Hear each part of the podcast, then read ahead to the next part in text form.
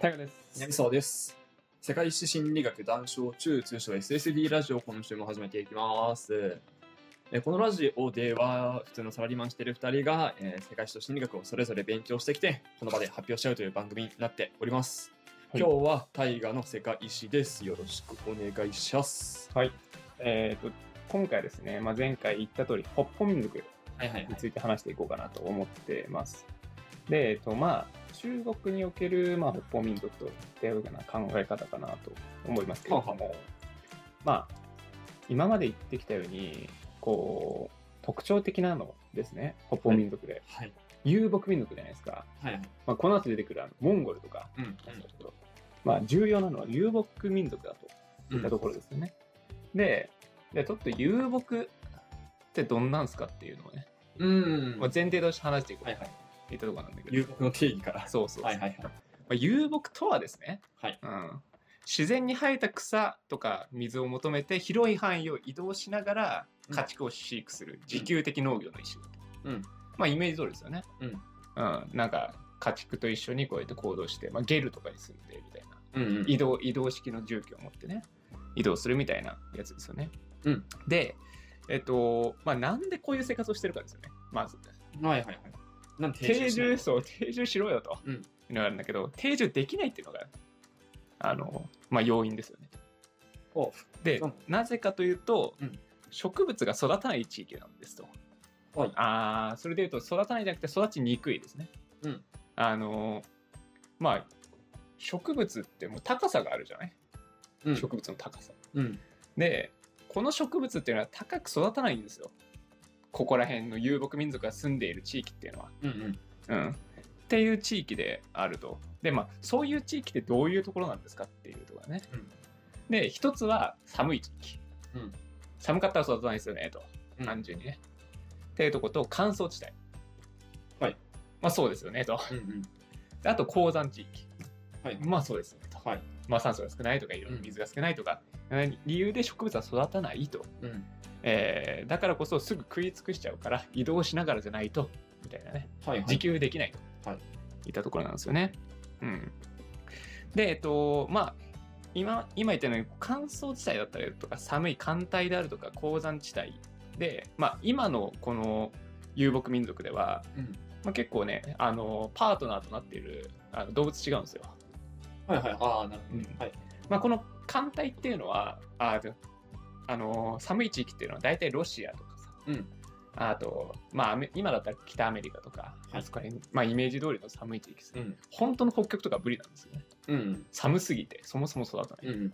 まあ、若干ギリギリ育つラインのところっていうのが、まあ、寒帯なんだけど、うんこの寒帯っていうのは、トナカイとか、犬とか、うん。シベリアンハスキーあそうそうそうはいはい。それをこう連れて行って、うん移動していって、うんあのアザラシとかをね、取って食べると。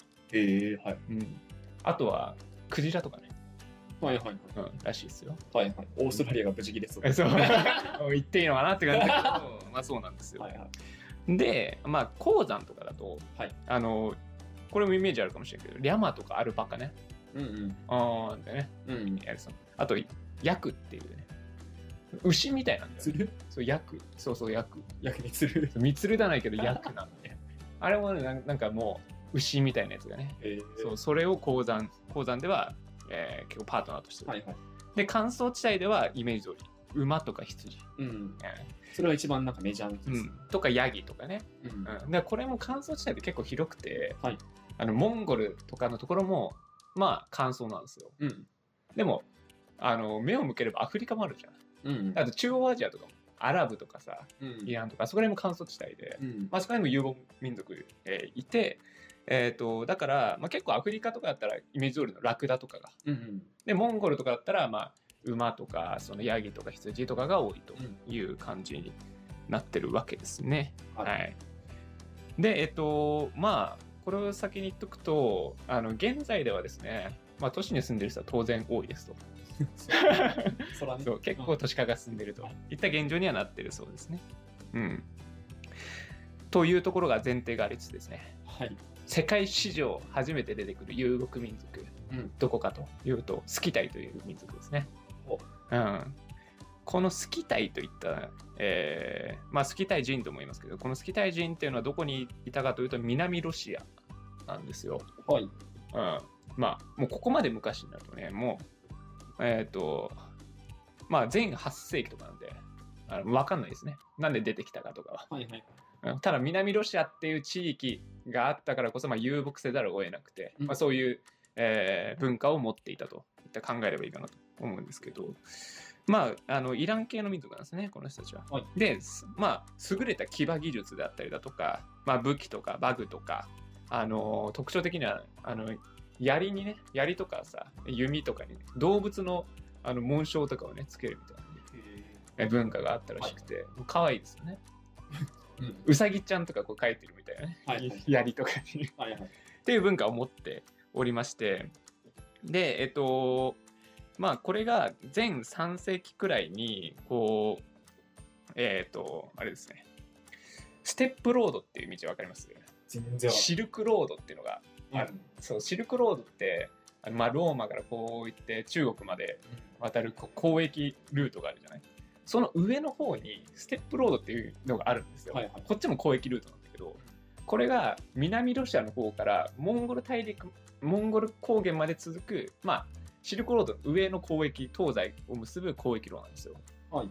でここを渡っていったスキタイ人っていうのがモンゴルに対してあの騎馬の技術であるとかいろんなものっていうのを友好的に伝えたことによってこの頃ってあのモンゴル高原でももう遊牧は行われていたんだけど、まあ、すごい平和的にうん遊牧生活をしていた。うん。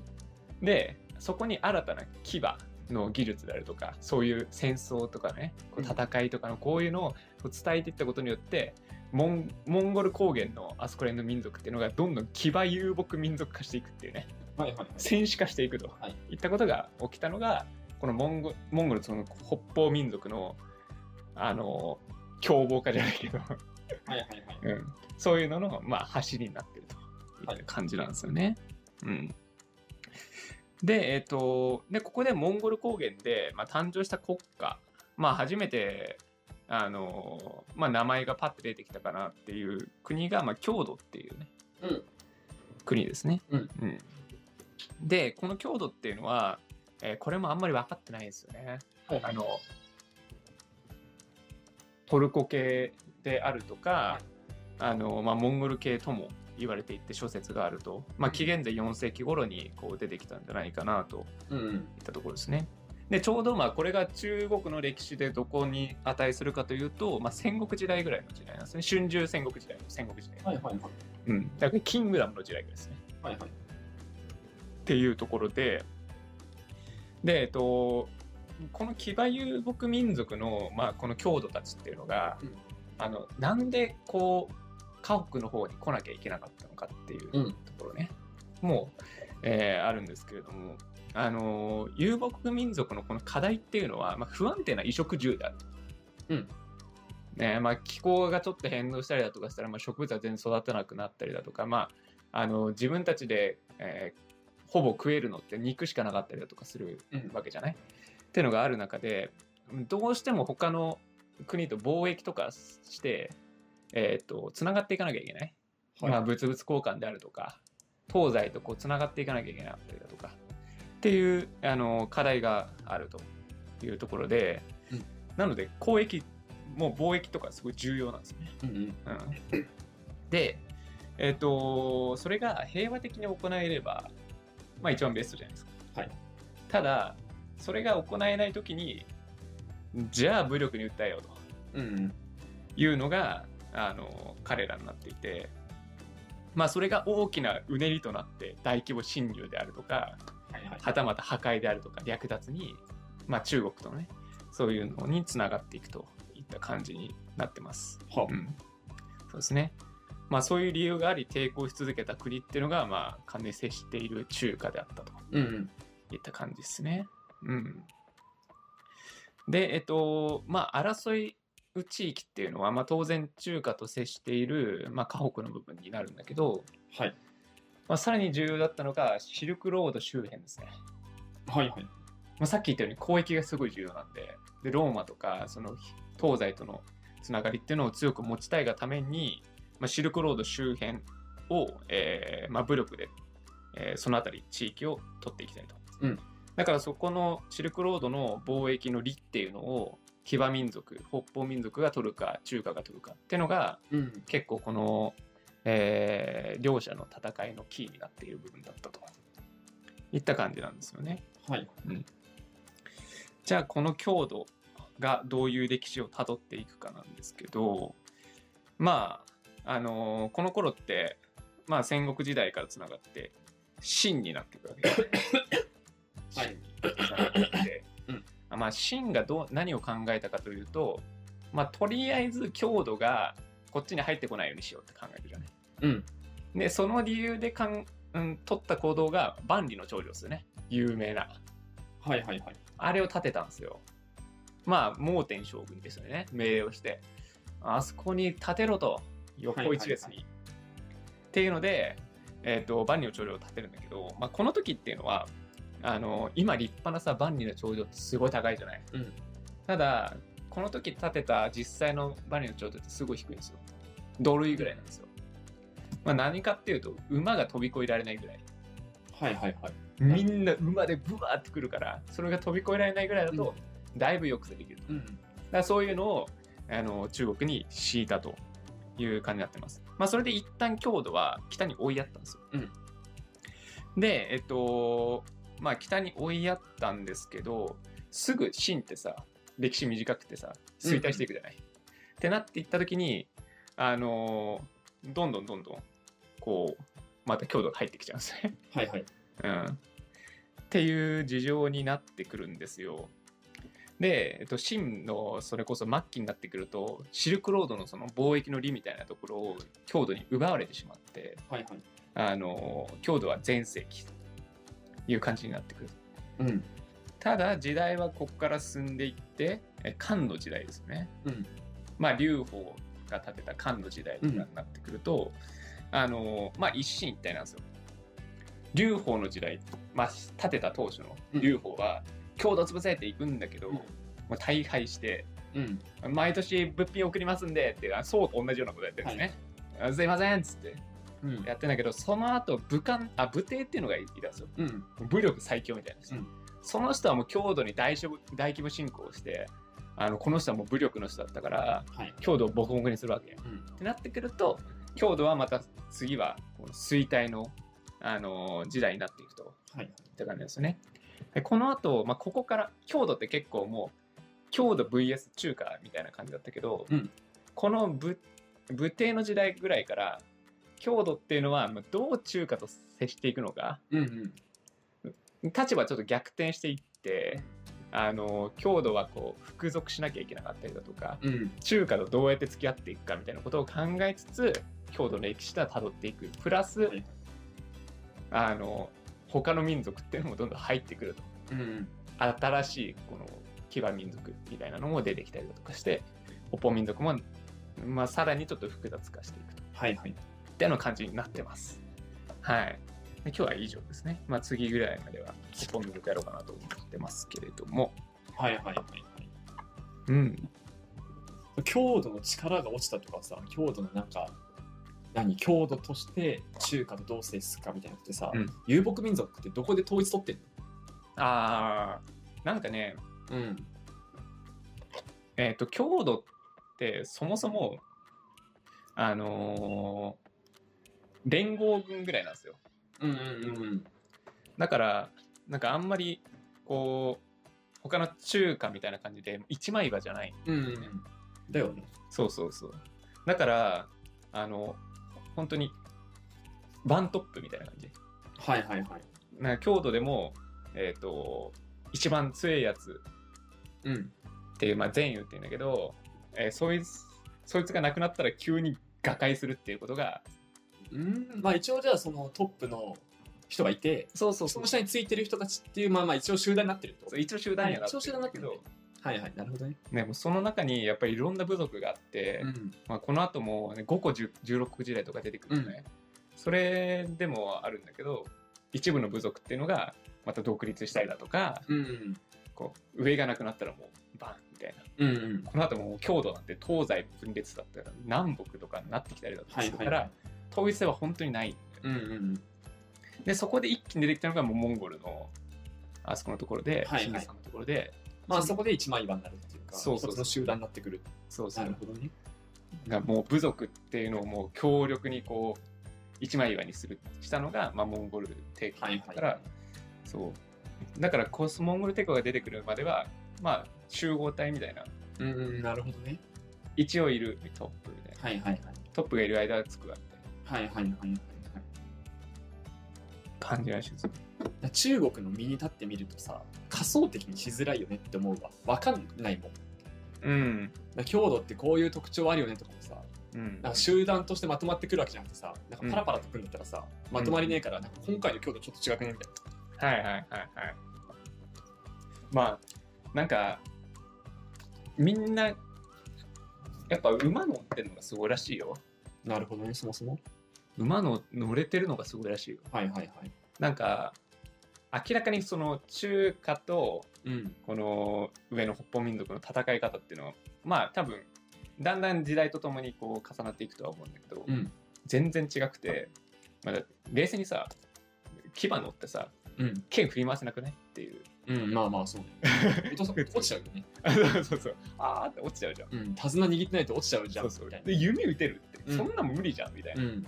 ただあの上の北方民族の人たちはもうちっちゃい頃からまず馬乗ってるうんあと放牧というか、まあ、連れて歩いてるじゃない、うん。羊歩いてますやっぱり狼とか来るわけうん。それをもう馬乗りながら撃たなきゃいけないうんうん。追い払わなきゃいけないでももうもう幼少期からやってるわけだから、はいはい。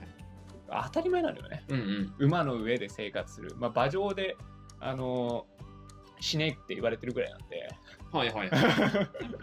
うん、だから何でもできちゃうはいはい。だからそれがやっぱりこの北方民族が強いと言われてたゆえんでははいはいはい。あるんだよね。それはもう北方民族、まあ、共通としてみんな前提として持ってる能力ぐらいで考えてては OK みたいな。そうそう。だからそのなんか例えばこの後で言う戦費族とか、うん。あのー他の民族によって細かい違いがあるかうんうん。どうかっていうのはちょっと分かんないんだけど多分あんまないとは思う。はいはい。そこら辺は。いやさ、超飛躍した話になるけどさ、その強度っていうのがも、まあそんなまとまりなくてさ、うん。バラバラでくんだったらさ、あいつら前回馬乗ってきたから、まあ、万里の長所で馬が飛び越えられないぐらいのうんうん。壁作ろうと思ったらさ、これ鳥乗ってきたみたいな、うんうんうんうん。鳥に乗ってきたみたいなこともさ、仲ないわけじゃん。あ、なるほどね。知らないから。そうそうそうそうそうそう。はいはい。仮想敵として前回の強度の馬たちを想定して作った防御機器がさ、はいあなんか強度変わったみたいな。はいはい。馬じゃなくなったみたいな。はいはい。なってくると、なんか一方的に侵略されるよねって思うわ。そうだよね。確かにね。で順当な進化、馬がさ、ペガサスになったとかだったらさ、うんまあまだわかるわみたいな。なんか、だから、進化したねみたいうんな。じゃなくて、ガラッと変わられるとさ、うん戦術も立てにくいし、守る方不利だよなって思っちゃうもんな。そうね。なんかもう、でも中華から見たら、うん。まあ、怖くはあるけど、なんかやっぱ自分たちのプライドの方が高いっぽいけどね。まあまあ、それはね、うん。なんか、やっぱり、あのー戦い方は、あのー北方民族の方が汚い汚いというか、まあ、ね、一気当選感、あの、一人で10人殺しゃいいだろうみたいな。って思いきや結構あれなのよ。パルティアショットって前どっかで話したと思うけど、もう、わって言って、うん。引いて、逃げつつ弓打って、うんうん。バーって殺して、で、相手がひるんだらちょっと刺して、うん。で、また引いて、パルティアショット打って、だから、割と引き、引き戦法なんだよね。はいはいはい。ただめちゃくちゃだから強いっていう。うん。なし、兵の作りが全然違かったりとか、うんうん。まあ、それはそうでしょそう。なんかこう、北方民族はう。うん。みんな幼少期から馬乗ってこうやって打つじゃない、だから、まあ極論言うと全員戦士なんだよね。うんうん。ただ中華の兵の作りって違う違うじゃない、うん。連兵がいて、うん。その先に、じゃあ戦争やります？よって時に、農農地からこうやってね、うん雰囲気で集めたりだとかして、で、弱い順にこう並べていくじゃん。うん。らもう農民がすごい前にいるみたいなうん。状況の中で、もう一掃されるみたいなね。うん。そういうだからなんかもう、全員選選手対そうじゃないところうん。とか、まあ中華同士の戦いとかだったら、戦法とかさ、うん。ね、なんか、プルなんかプライド同士の、やあやあ我こそみたいなさ、うん。そういうのがあったりとか、騙し騙し、騙し合いの盤上の上の戦いみたいなのが、うん。すごい美徳としてこうやってさ、うん。うん。されるのが、いやもう殺しゃいいみたいな感じで来る、うん。あいつら。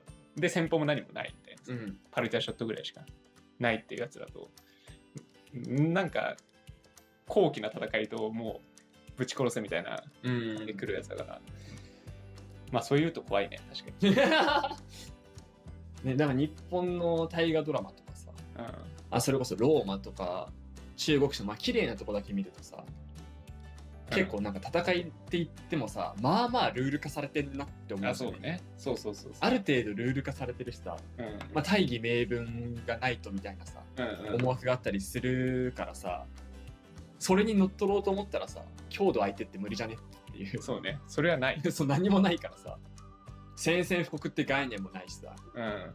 ではたまたルールも大義名分も何もなしに攻めてくるしさ、怖いよね。でルール持ってるやつがルール無用の相手と戦うのってまあまあ無理だよね。うんうんうん。ボクシングで戦おうと思ったら相手なんか拳銃出してきたんだからみたいな。そうね。キックボクシングどころの騒ぎだ騒ぎじゃね 武器みたいな。よくね、よくプロレスとかであったやつだよね。海外選手が、そうそうそう。ブロディみたいなな。振り回してきたそういう怖さとなんか、なんだろう、なんか戦いって、その頃の混沌とした戦いってでもまあそうなのかっていう。うんうんうんなんかそれが常だとなんかすげえ生き残るの大変そうだなって改めて思うわ。なんか戦国時代の大河ドラマとか見てるとさ、うん。まあ俺だったらどうするかなとかって考えやすいしさ、うんなんか言うて生き残れそうな気もするんだよね。はいはいはい。でもさ、それってあやっぱ綺麗だったんだなっ。大河ドラマの戦争って。なんかあっという間にというか、息ついてる間に殺されてるみたいな。そうそうそうそう。いや実際のね、その頃の郷土とその花王朝とか家宝とかの時代っていうのはマジで、マジで血みどろだったんだなって思う。うんうんうん。まあなんか、中華同士の戦いだったら、まあなんかこう来そうだからあ、、そうそうそう。後ろにちょっといいよみたいな。そうそう。なんか俺なりの生きながらえ方みたいな考えられるけどさ、うん。対強度になると、いやな、いや、そうだよね。うんうん。な何も通用しなそうだし。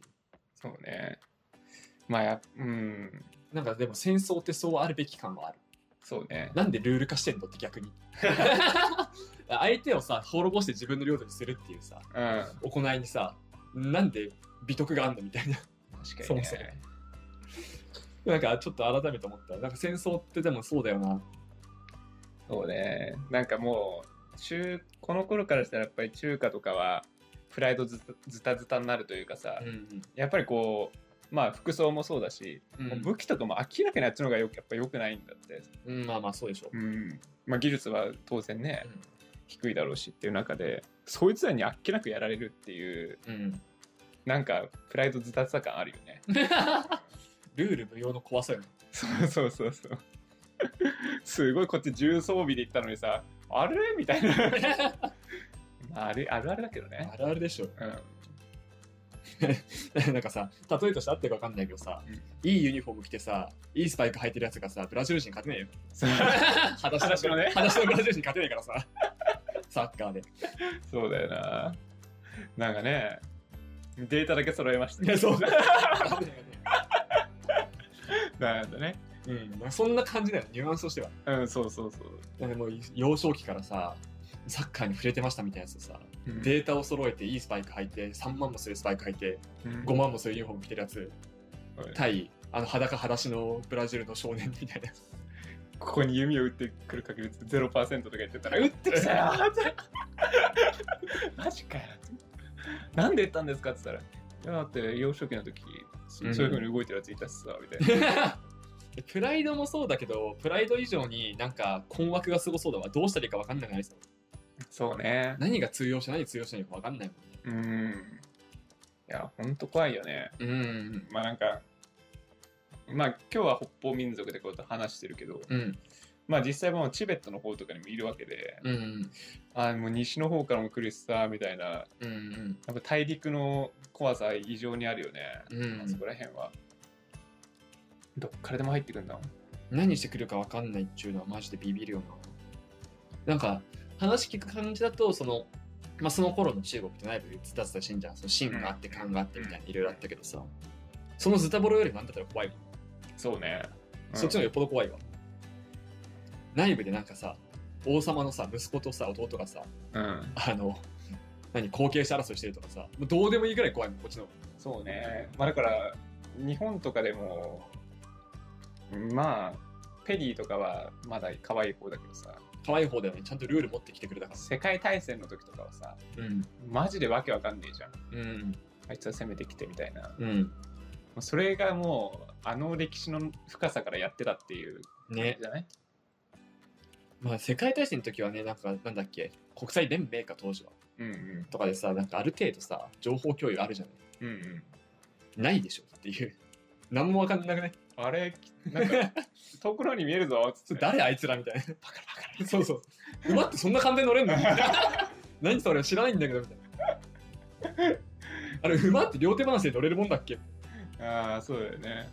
でもなんかやっぱりくしくもだけど、うんやっぱりこの頃にやっぱり馬のこの技術とか、うん。そういうのをこう見てきて中国とかでもまあ騎馬のその技術とかうんうんうん。そういう技術も発展したっていうから、まあまあね。やっぱりあれだね接触しないとやっぱ文化の発展ってないんだなって思ってたところはあるけどね、こうスキタイ人からこの南ロシアからこうステップロード渡ってきてまたこう曲がって中国に回ってくるみたいなさ、まあ緩やかに進化してたんだろうけど。うんやっぱ急速に発展するならやっぱ触れ合いだよそうそう。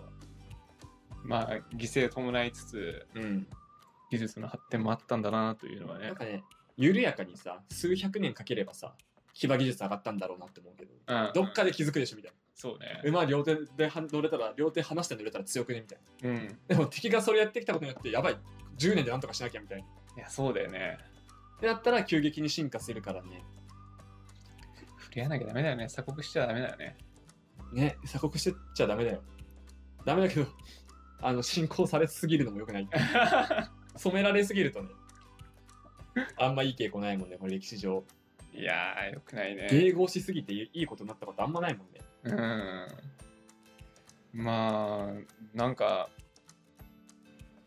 でも結局さ、こう、今いる京都とかがさ、うんこうまあ、衰退していくとかもそうだけど、徐々に徐々にこう中国に入ってくるわけじゃない、うん。まあ、5個16時代でズーンって入ってきてさ、でまたそこにやっぱ新しい国ができるわけよ、うん。空白になったところにさ、うん。ドーンってなってきてさどうなってどんどんやっぱ中国に入ったらそこに染まっちゃうというかさ、まあうんだいぶは漢民族だだからさ、うんうん。そうなるからさ。なんかこう時代は巡るじゃないけどね上から侵攻されてそこに入ってきてまたし上から侵攻されてそこに入ってきてまあモンゴルもそうだったけど。はいはいはいはい。入ってきて入ってきてただそのまあ改めて言うけど中国の強さよ。なんか 文化的なはいはいはい。強固なあそこの空間。うんうんこれ一つやっぱあんだろうなって思うよな。まあ揺るがない揺るがないなんかねあそうそうそう。歴史の重みみたいなのあるよね。ね な なんか調べてるのかと思っいやいやいやたそう。まあ。なんか中国うんまあねでもねそうよね。中国っていう立地的にもそうね北から西から、まあ、南はあんまないのか。中国から見て。南から南はね、ほぼまあまあ東南アジアのとこはちょっとある。雲南省とか、はいはい。中国の南とかの方かな。とかはやっぱあって、はいはいはい。そう一応あるんだよ。南と西、チベットがあって、南はまあ雲南省あたり、まあタイとかうんっていうのがちょっとある。タイから侵攻されたとかって歴史上あるの？一応ある。あそうなんだうん全然知らねえよその辺そう。だからそこも一応あるにはあるけど、うん異常、上がやっぱ異常だったっていう、ねうんでそれってやっぱり、自分たちも生きなきゃいけないからだと思うんだよね。うんうんあれって。まあなんか、要は南っていうのはそんなにじゃない？うんあの気候もうんちゃんとしてるし。でも北はもう侵攻しなきゃ生きていけないっていううん背景があるし、まあなんかゲルマン民族の大移動もそうだったけどこうやっぱ気候の寒冷化とかでグーンって。生きるとこに行かなきゃいけないみたいなうんうん。背景があったからなんだろうなって思うよ、はいはいはい。